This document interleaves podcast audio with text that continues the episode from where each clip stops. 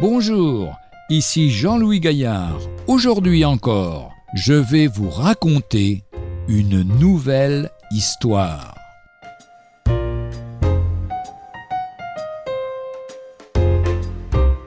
Sucré ou acide? Lors d'une conférence en faveur de l'athéisme, l'orateur invita tous ceux qui avaient des questions à monter sur l'estrade. Au bout d'un moment, un ancien alcoolique bien connu dans la ville accepta le défi. Il vint tranquillement s'asseoir devant le public, puis il sortit une orange de sa poche, et lentement il commença à l'éplucher. Agacé, le conférencier le pressa de poser sa question, mais l'autre, imperturbable, continuait à manger son orange.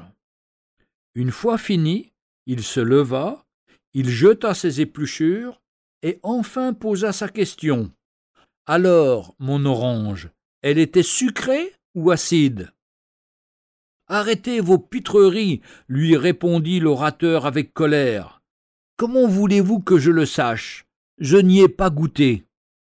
L'ancien ivrogne se mit à rire, et il expliqua qu'il avait bien changé, qu'il ne buvait plus, et cela grâce au Seigneur que son interlocuteur essayait de nier. Il termina sa tirade par une simple question.